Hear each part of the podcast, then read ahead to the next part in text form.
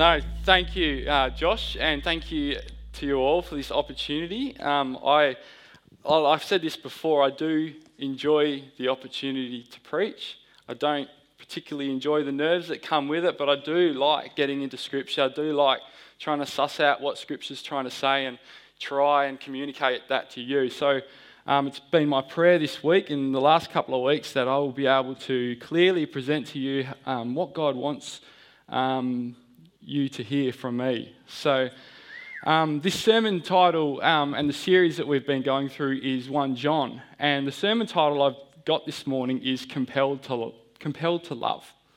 And I want to ask you a question this morning. Have you ever, ever wondered what compels you to love? Is it the attractiveness of a spouse? Is it the personality of a friend?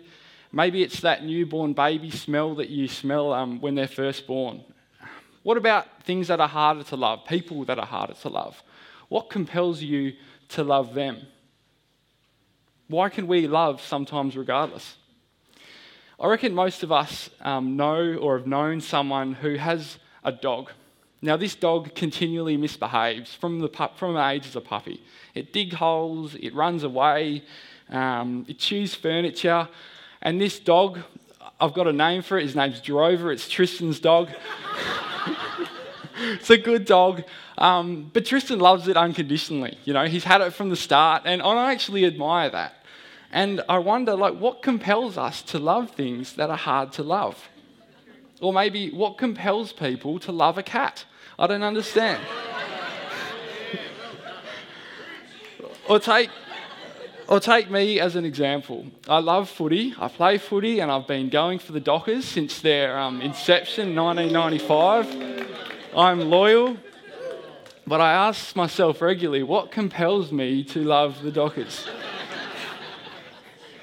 what compels me to love this team? A team that um, gives me so much false hope yet rarely delivers.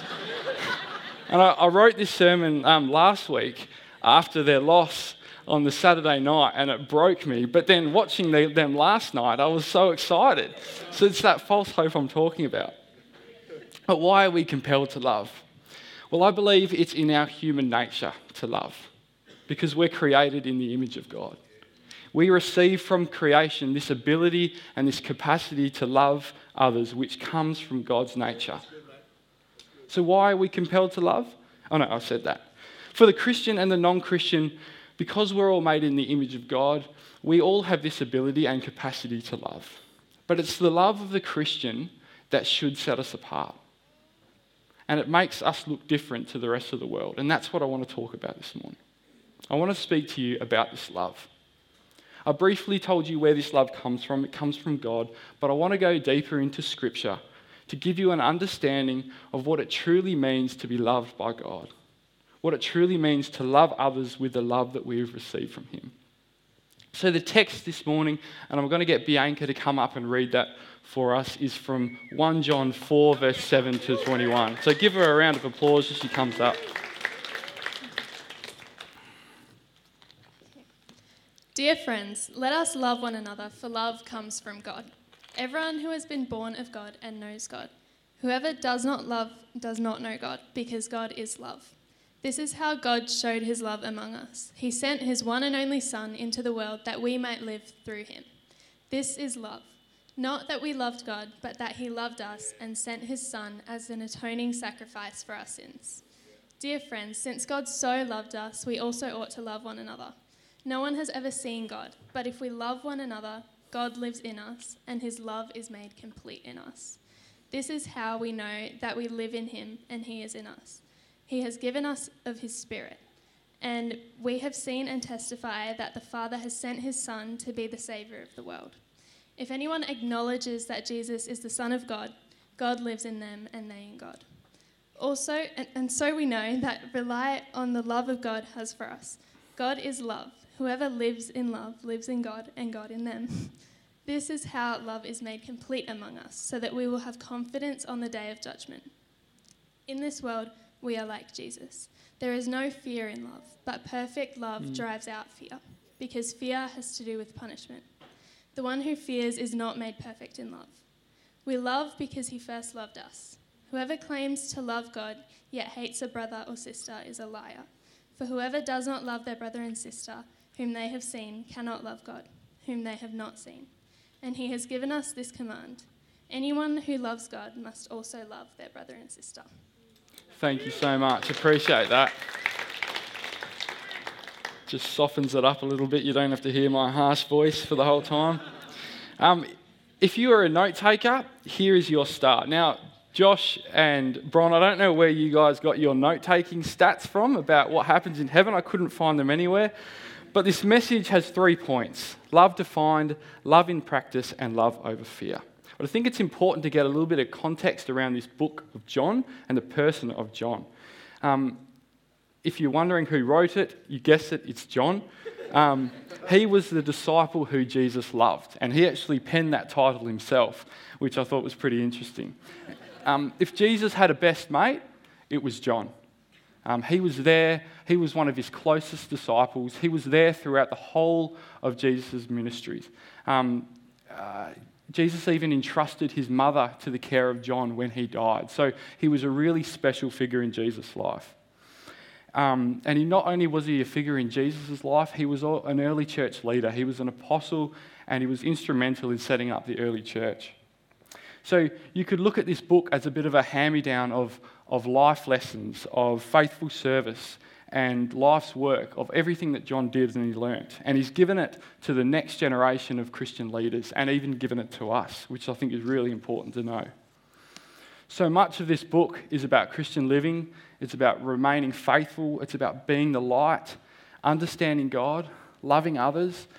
And John was there when um, Jesus gave his disciples a new message, a new commandment, and that's to love one another, which is one of the most important attributes John saw as a Christian. And if you could sum up um, John's life work um, and understanding of God in one statement, I reckon it would be that God is love. And that's one of the most profound statements of the Bible. And I want to define that statement. So let's take a look at this statement God is love. And if you look at verse 7 in your Bibles, it says this Dear friends, let us love one another, for love comes from God. Everyone who loves has been born of God and knows God. Whoever does not love does not know God, because God is love. Now, you've probably heard that verse before God is love, that, that phrase, but have you really ever stopped to meditate over it? Ever stopped to really try to understand what that means? What that implicate, what implications that has for us? So, what does it mean? Before I get to the meaning of that, I think it's helpful to get some context into the word love written here. Um, throughout Scripture, there are four prominent examples of the Greek word love. Now, I am no, um, I can't speak Greek. I've just got this here, so I'm going to butcher this. I apologise. But there are four main um, words for love, and they are storge, which is family love, phileo, which is a friendship kind of love, eros, which is a romantic kind of love, now, my seven year old daughter used the word love this week or last week concerning a boy. it stressed me out, and I've like been praying for the last couple of weeks that it's the friendship kind of love, not the romantic kind of love, because I'm just not ready for that. And the last most special kind of love is agape. This is a God kind of love. It's an unconditional love, it's charitable, it's not concerned with the self, but concerned with the love of others. It's a sacrificial love with no expectation in return. The love that John is talking about in this chapter and, in, and throughout the book is agape love. When it says that God is love, it means that love is a part of God's nature. He is the very source of love. We love, we know how to love because God loves us. When He does loving things, it comes from His nature. It's not a human achievement, it's divine, in it is an origin. My Bible commentary says this, which I really think nails it. The statement God is love means more than God is loving or God sometimes love. It means that He loves not because He finds objects worthy of His love, but because it is in His nature to love. And it's implied here that He loves you. It's not a great example, but I believe the closest thing we can get to this love is when you hold your newborn baby for the first time. Yeah? Um, you don't know what this baby is going to turn out like. You don't know what they're going to be like. You're not going to know what they're going to look like as they get older. But you hold this baby and you have this inherent nature to love it from the very start. And it's a really special love, it's unconditional. You don't know how hard they're going to be. You don't understand about the pooey nappies, the weight of responsibility, and the, the sleepless nights. You love that regardless, don't you?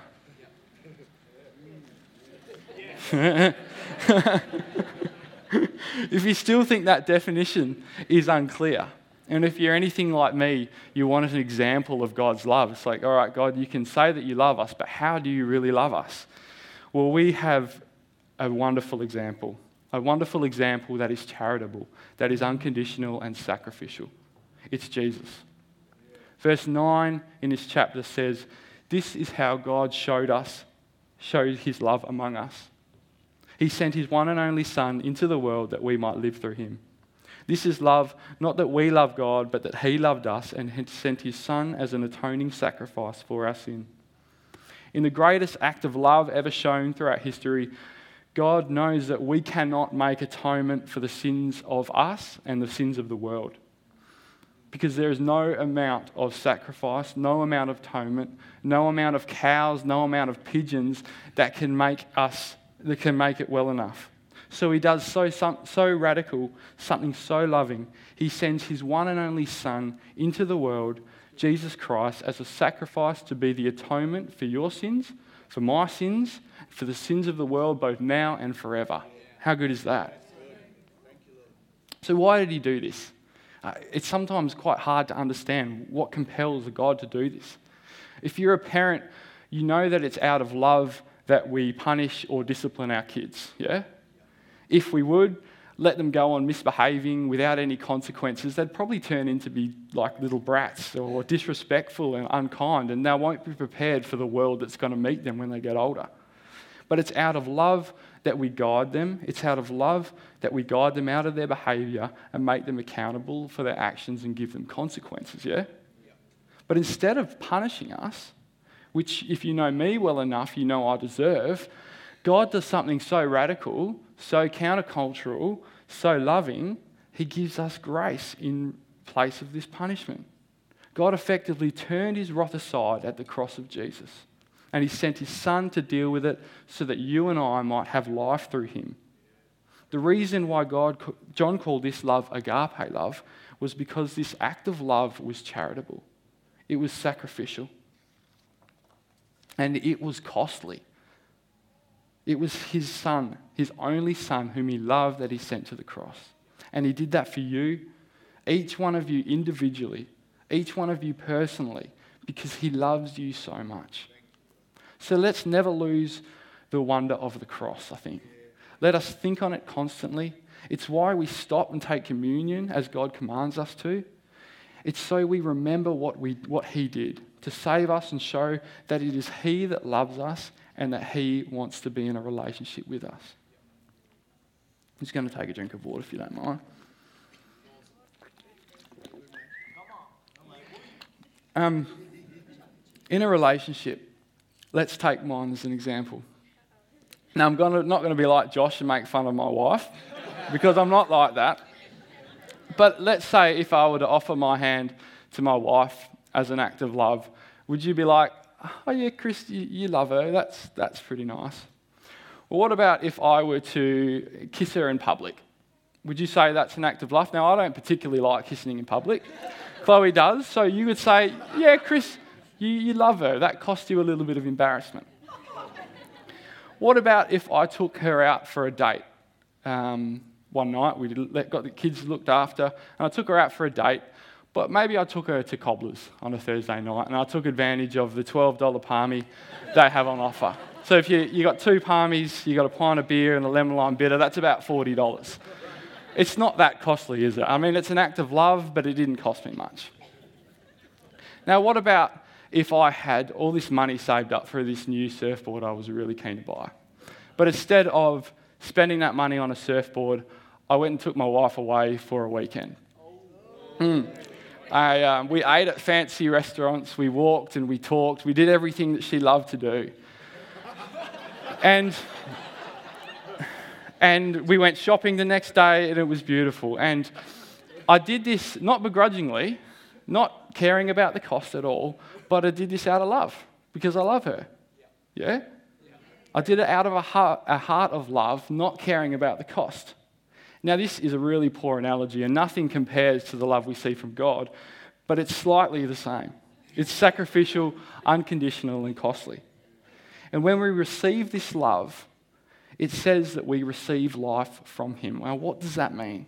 John 3:16 says this, "For God so loved the world that he gave his one and only son that whoever believes in him should not perish but have eternal life."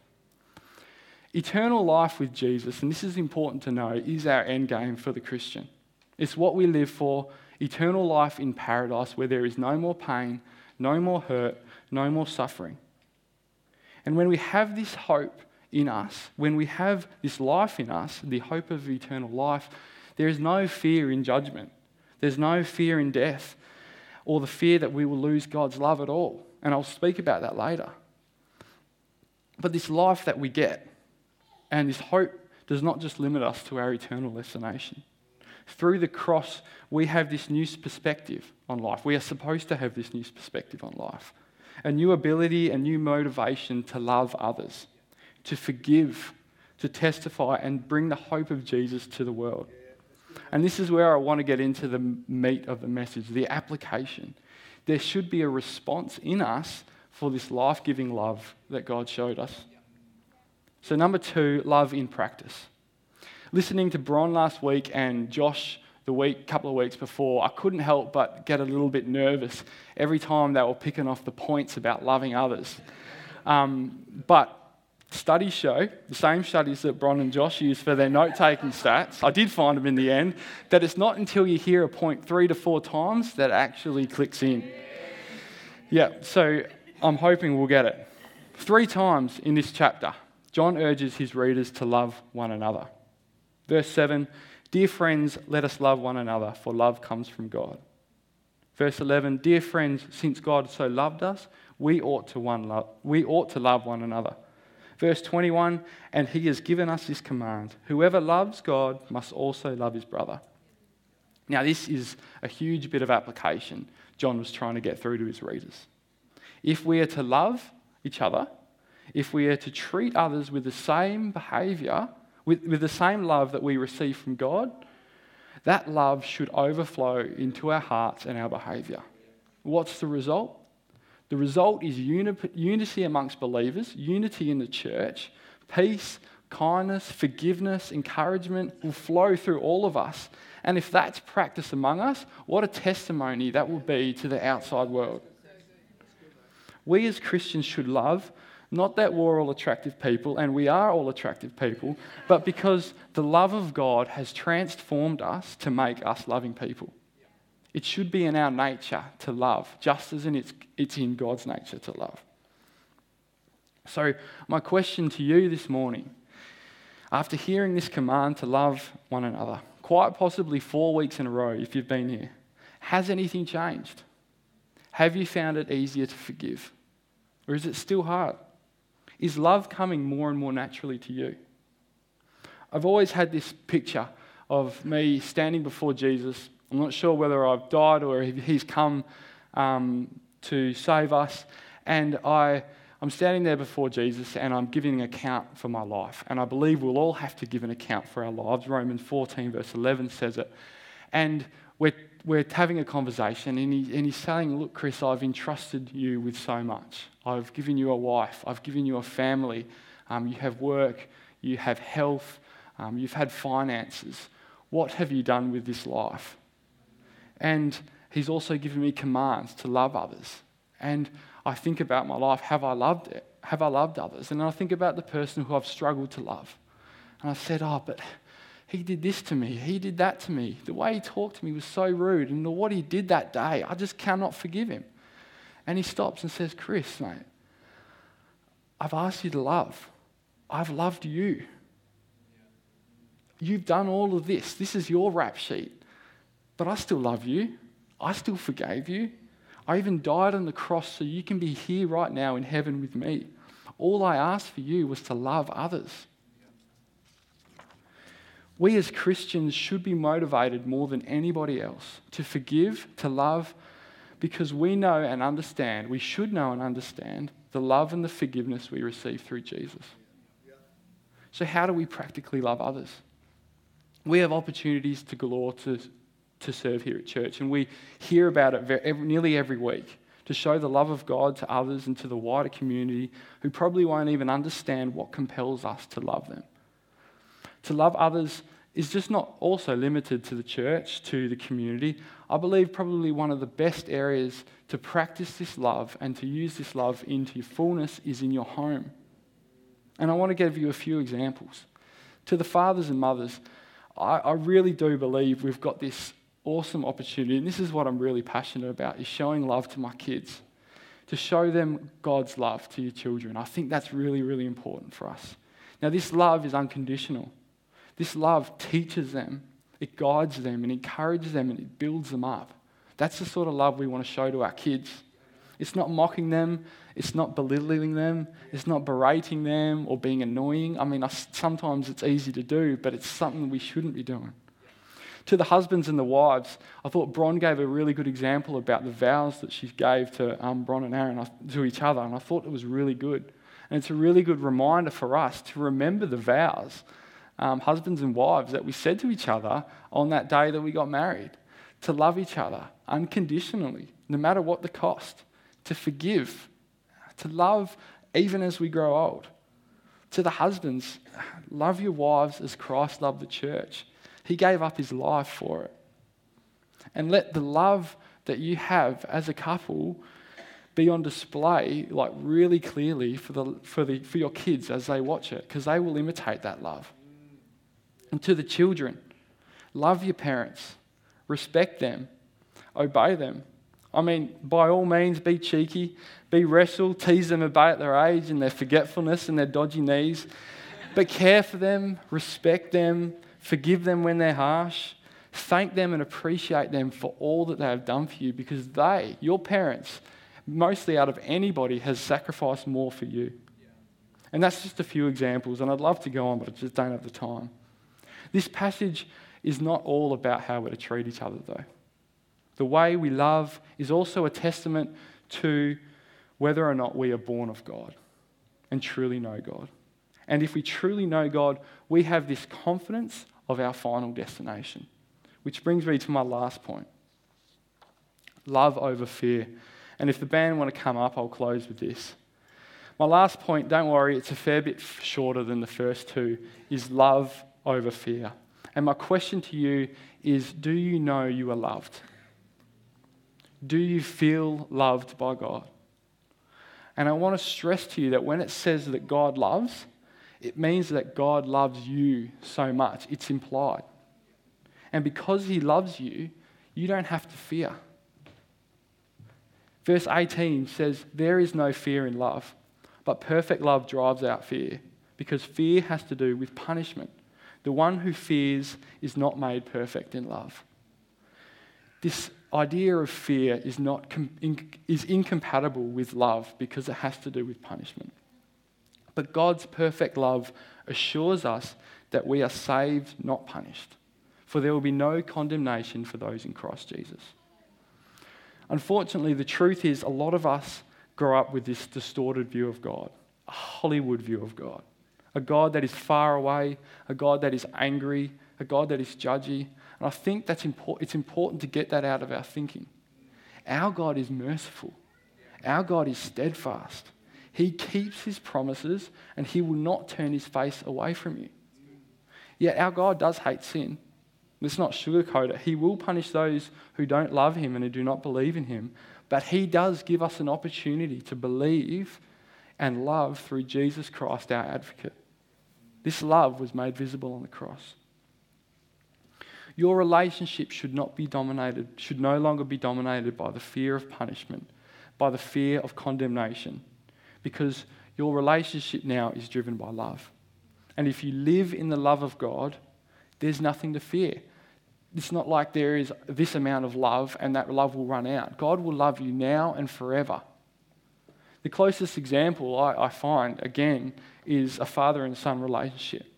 My son Rory is really affectionate and I love him and I love that. And when I open up my arm to him, he comes in and he nestles himself in my arms. But what he doesn't do is flinch, fearing some kind of punishment, because he knows that he is loved and that there's no fear in my arms at all. The problem with fear is that it doesn't motivate us. It doesn't motivate someone like love does. Love will cause people, and it should be causing us, to do things that nothing else will compare us to do, compel us to do. So if love is our motivator, then the Holy Spirit is our activator. If you're sitting here thinking, you know what? I know where to love. You've been telling us this for the last few weeks, but, and you've said this a few times, but I just finding it hard to love. I'm finding that person really hard to love. People are hard to love. I'm with you. And when I'm preaching this sermon, I'm not just preaching it to you, I'm preaching it to myself. But when we give our life to the Lord, when we believe in Him, all our relationships actually don't just improve dramatically by the click of a finger. As we grow in Him, as we read His Word, understand His love, our hearts will slowly change, hey? And that's sanctification. We're gradually being made holy by the Spirit. We will love others by the Spirit's power. You don't have to be the source of love, God is. His love comes to you and His love throws, flows through you. You can, so you can love others. So if there's any part which, you, which you says, I just can't love him, I just can't love her, you can. All you need to do is ask the Holy Spirit to extend the love that God has given you so that you can extend that love to them. Now, I know there's a lot to this passage, and the idea that God is love and that God is, God is love and that God loves sometimes creates more questions than answers. But, my intention here this morning was to get to basics. And it's simple as this God is love. He loves you like a father. He cares for you, He adores you, and He wants to be in a relationship with you. He showed you this love by sending His Son, Jesus Christ, to die on the cross.